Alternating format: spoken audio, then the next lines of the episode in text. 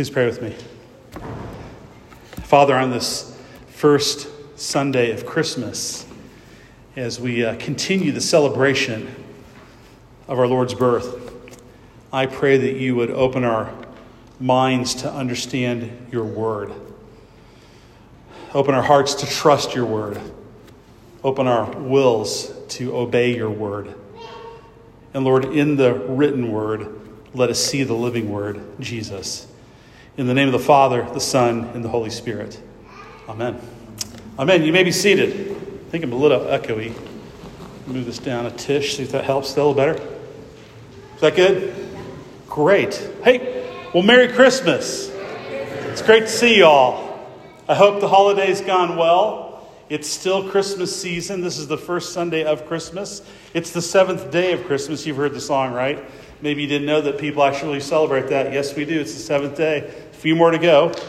I believe Friday is the 12th day of Christmas. Yeah. So then on Saturday, no more Christmas.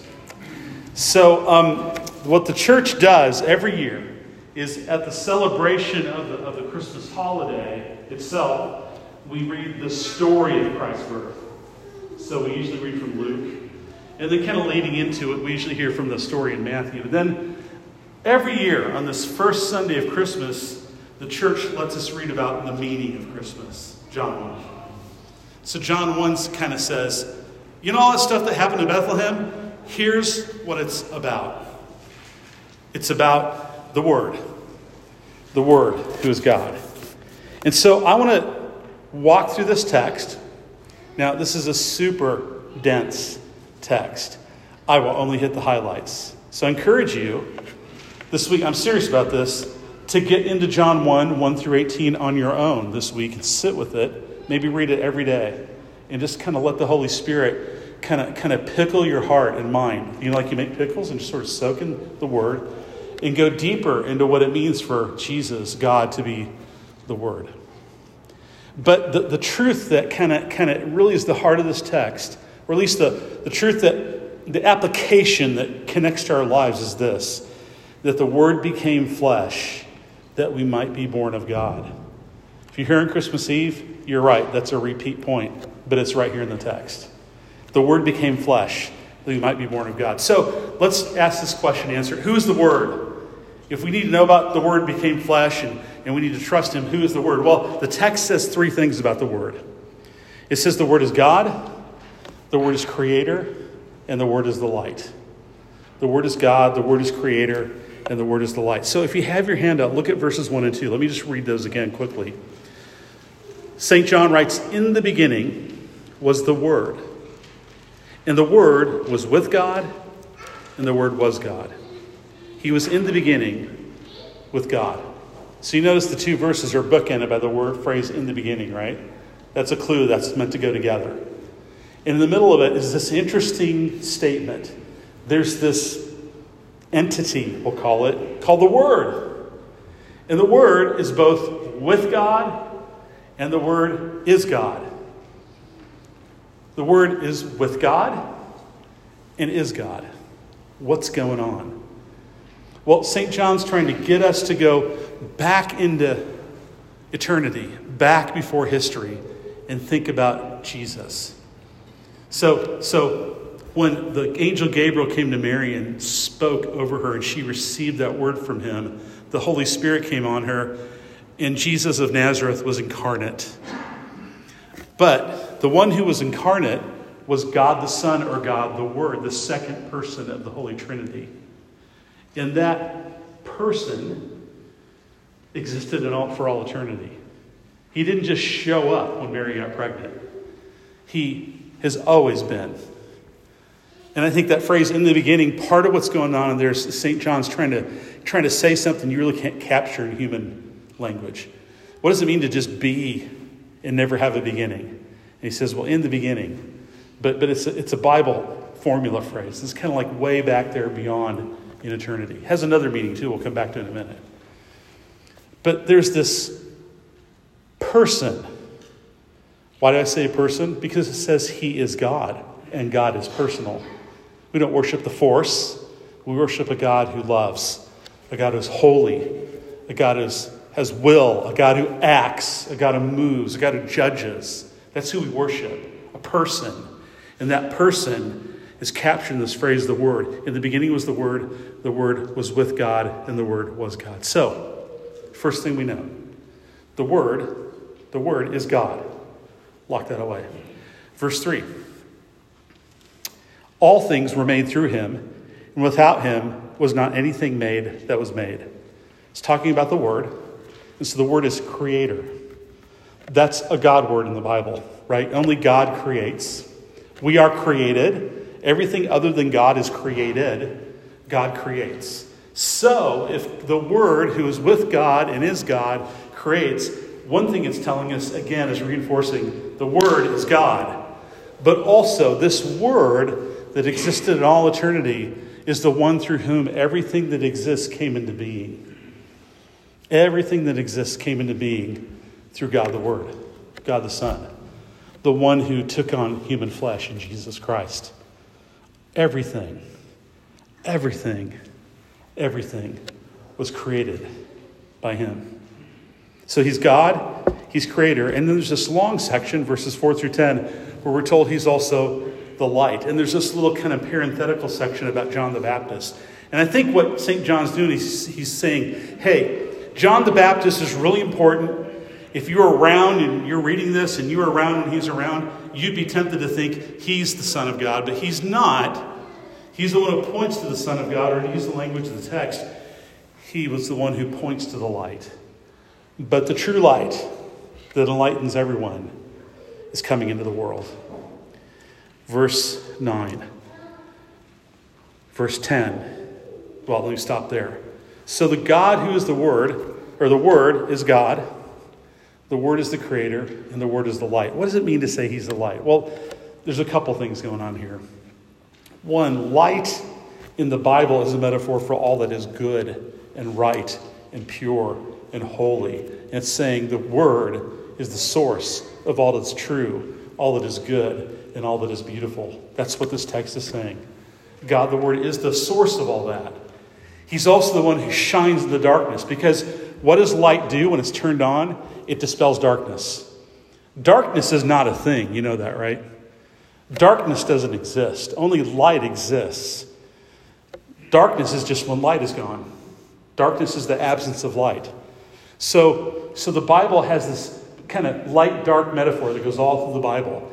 And darkness means evil, chaos, brokenness, sin. And how do you get rid of that darkness? Turn on the light. How do you get rid of the darkness? You shine the light. How do you get rid of the darkness? The Word, who is God, the Word, who is Creator, shines the light. Not even talking about the incarnation yet. This is what he does just by virtue of being God.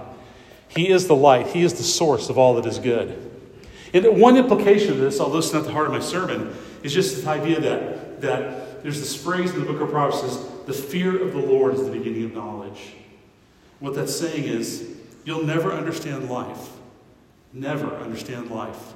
Unless you start with the God of the Bible and reason from his existence and reason from his character. If you try to figure it out without that, you'll miss it. That's part of what's going on here. He's the source of all that's true. He's the source of all that's good. He is the source of all that's beautiful. Even someone who makes something beautiful that doesn't acknowledge Jesus Christ, the light that makes that beauty is God, the Word. We could just riff on that for hours and think about the implications. But I think you're picking up that this being, this person who's the Word, is a big deal, right? Big deal. God, Creator, light. And this is who he is in eternity. And he's always existed. He is God. He's with God. I meant to say something right there. Let me say that right now. So as the church reflected on this passage and other ones and tried to come up with language to describe what does it mean for the Word to be God and be with God, is they came up with the doctrine of the Trinity. And the Trinity says there's one God. And there's only one God. There's not three gods. There's one God. And yet, three persons. And you have to be so careful when you talk about three persons, because sometimes you need to think about like they're three separate entities that operate independently, which is absolutely not true. Otherwise, there'd be three gods. And yet there's three persons somehow. And they're all God, and yet the Father is not the Son. The Son is not the Father. The Spirit's not the Father. The Father's not the Spirit. You get the drill, right? And what binds them together in their being is, of course, their oneness. They're one in their existence. But the quality that binds them together is love. For all eternity, the Father has loved the Son. From all eternity, the Father has loved the Word. And in a sense, because he loves the Word, that love makes the Word, God the Son, the full expression of God, the revealer of who God is. And then there's this other person called the Spirit. And the church has said different things about this in reflecting on Scripture. But my favorite way to think about it is this, that very love that exists between the Father and the Son is this person, the Spirit. So that when we share in the Spirit, we share in God's love, but not God's love as sort of a sentiment that floats out there, but the actual, tangible stuff called the love that exists between the God and the Father. That's in you, because the Spirit's in you. But that's a different sermon. Back to this.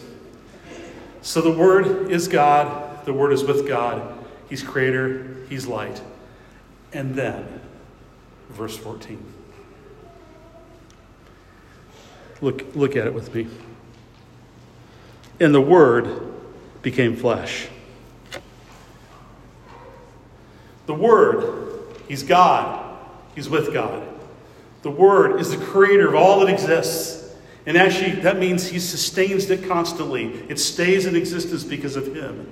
And he is the light that shines light in everything. That Word, that reality, that person that is the ground of everything that exists, has existed, will existed. Nothing without him. He became flesh. That verse is like one of the most momentous verses in the whole Bible. There's a couple other ones that are pretty big too. But I mean, the Word became flesh. The Word became flesh. What's going on? Well, somehow, in a way we can never understand, God the Word, God the Son, took humanity into himself. He came down to us and he took humanity into himself. So that in this one person who we know now as Jesus, this one person, there's two natures. There's a divine nature and there's a human nature. And all of Jesus that is all divine. And all of Jesus that is all human. Top to bottom, both at the same time. Perfect union, but the natures are never confused. That's who Jesus is. That's what it means that he became flesh. Now, that may sound like one of those doctrines that you put on your doctrine shelf. And, guys that go to seminary and women that go to seminary love thinking about that. But actually, it's the most practical truth you can imagine. Because you know what happened when the Word became flesh? Humanity was restored to God. That's what happened. When the Word became flesh, all of us were brought back to God. We weren't just brought back relationally, that's part of it. We're actually brought back in our very being. Because, you see, we were created to be one with God. We were designed to have God's nature and our nature intermingled. Not to become God. We never become God. We are always created. But yet so in union with God, so in union with him, that his nature and our nature are so intermingled that we are just full of glory. The glory of God. And what is the glory of God? It's the holy love of God. So that we become like God. And we love God. And we love people. That's why John says what he says in verses 11 and 12. Let me read that. He writes, he came to his own, and his own people did not receive him. But to all who did receive him, who believed in his name, this is Jesus, he gave the right to become children of God. Now here's an important thing to mention here. We have a tradition of calling all human beings God's children, right? And that's okay. There's nothing wrong with that. It's not biblical. In the scriptures, people who are in Christ, who've been adopted into Christ, they're God's children. The rest of humanity is God's creation. He loves all his creation, but they don't have the status of daughters and sons. Only those who've come to put their faith in Jesus. And that shows up here in this text. Not wrong to call everyone God's children. That's not a bad thing. But technically, not biblical. And if you think the first thing, you can mix up what's going on here. You can miss the point. This is a special status of union with God. He gave the right to become children of God who were born not of blood, not of the will of flesh, nor the will of man, but of God. Born of God. You see, God the Word took on flesh so that humanity and God could be united and so that all of us could be born of God. All of us could have the life of God in us. Or you could say be born anew or born from above or born again. And the one who makes that happen is the Holy Spirit. He comes to live in us. And we're converted and brought into union with Jesus through him. And that inaugurates a life of following Jesus and a life of pursuing a full union with God. Letting him love us. And out of that, loving him and loving others. That's the heart of Christmas. That's the heart of what it's about. It really is. There's many other implications. Don't misunderstand me. So many things you could reflect upon when you think about the Word became flesh. But at the very center is you and me being born of God. So, Merry Christmas. Because Christmas is why we exist. Christmas is the purpose of our existence. Christmas is what life is all about. Life is about union with God. That's what you were made for. You were made so God could love us, and so we could in turn love him and our neighbor. And this is our destiny. This is our identity. This is our hope. This is the meaning of Christmas. In the beginning was the Word, and the Word was with God, and the Word was God. And the Word became flesh and dwelt among us. Why? So that we might be born of God. Union with God, one with God, now and for all eternity. Merry Christmas. Merry Christmas. In the name of the Father, the Son, and the Holy Spirit. Amen. Now, we get to do something really cool, and it's so appropriate.